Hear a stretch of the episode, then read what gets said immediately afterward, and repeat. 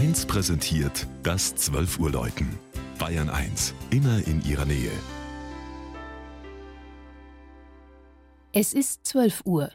Das Mittagsläuten kommt heute aus Hohenlinden in Oberbayern. Georg Impler hat den geschichtsträchtigen 3000 Einwohnerort im Landkreis Ebersberg besucht.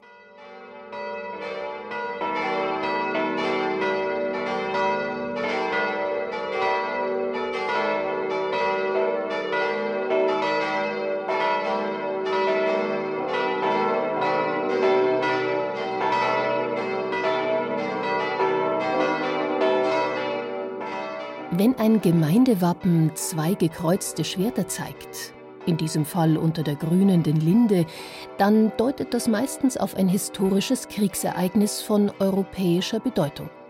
Und das war sie wahrlich, die Schlacht bei Hohenlinden im Schneegestöber des 3. Dezember 1800.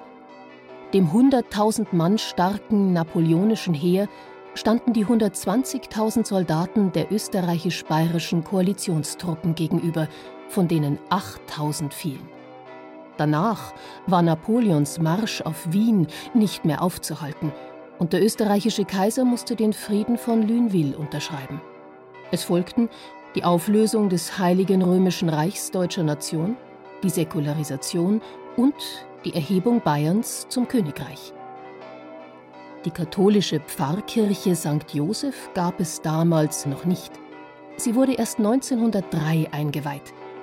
Da das Vorgängerkirchlein, wie die Bittschrift an den Münchner Erzbischof vermerkt, nicht mehr zuließ, dass alle Pfarrkinder ihre sonn- und festtäglichen Pflichten erfüllen können, bedurfte es dieses Neubaus.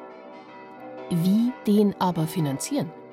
Gab es doch, wie die Chronik beklagt, in der armen Gemeinde einen Bauern und sonst nur Lehrhäusler und Kleingütler. Traf es sich, dass der Nonnenraupenbefall im Ebersberger Forst das Bauholz billig machte und die Kirchenbaulotterie erfolgreich war. Zudem hatte eine besondere Fügung den Hauptgewinn von 25.000 Mark auf die Pfarrei fallen lassen.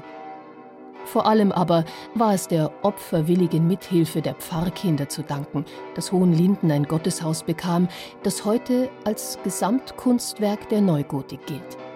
Besonders zeichnen sie die qualitätvollen Schnitzaltäre und Fensterglasgemälde aus. Im 70 Meter hohen Spitzturm läuten fünf Nachkriegsglocken.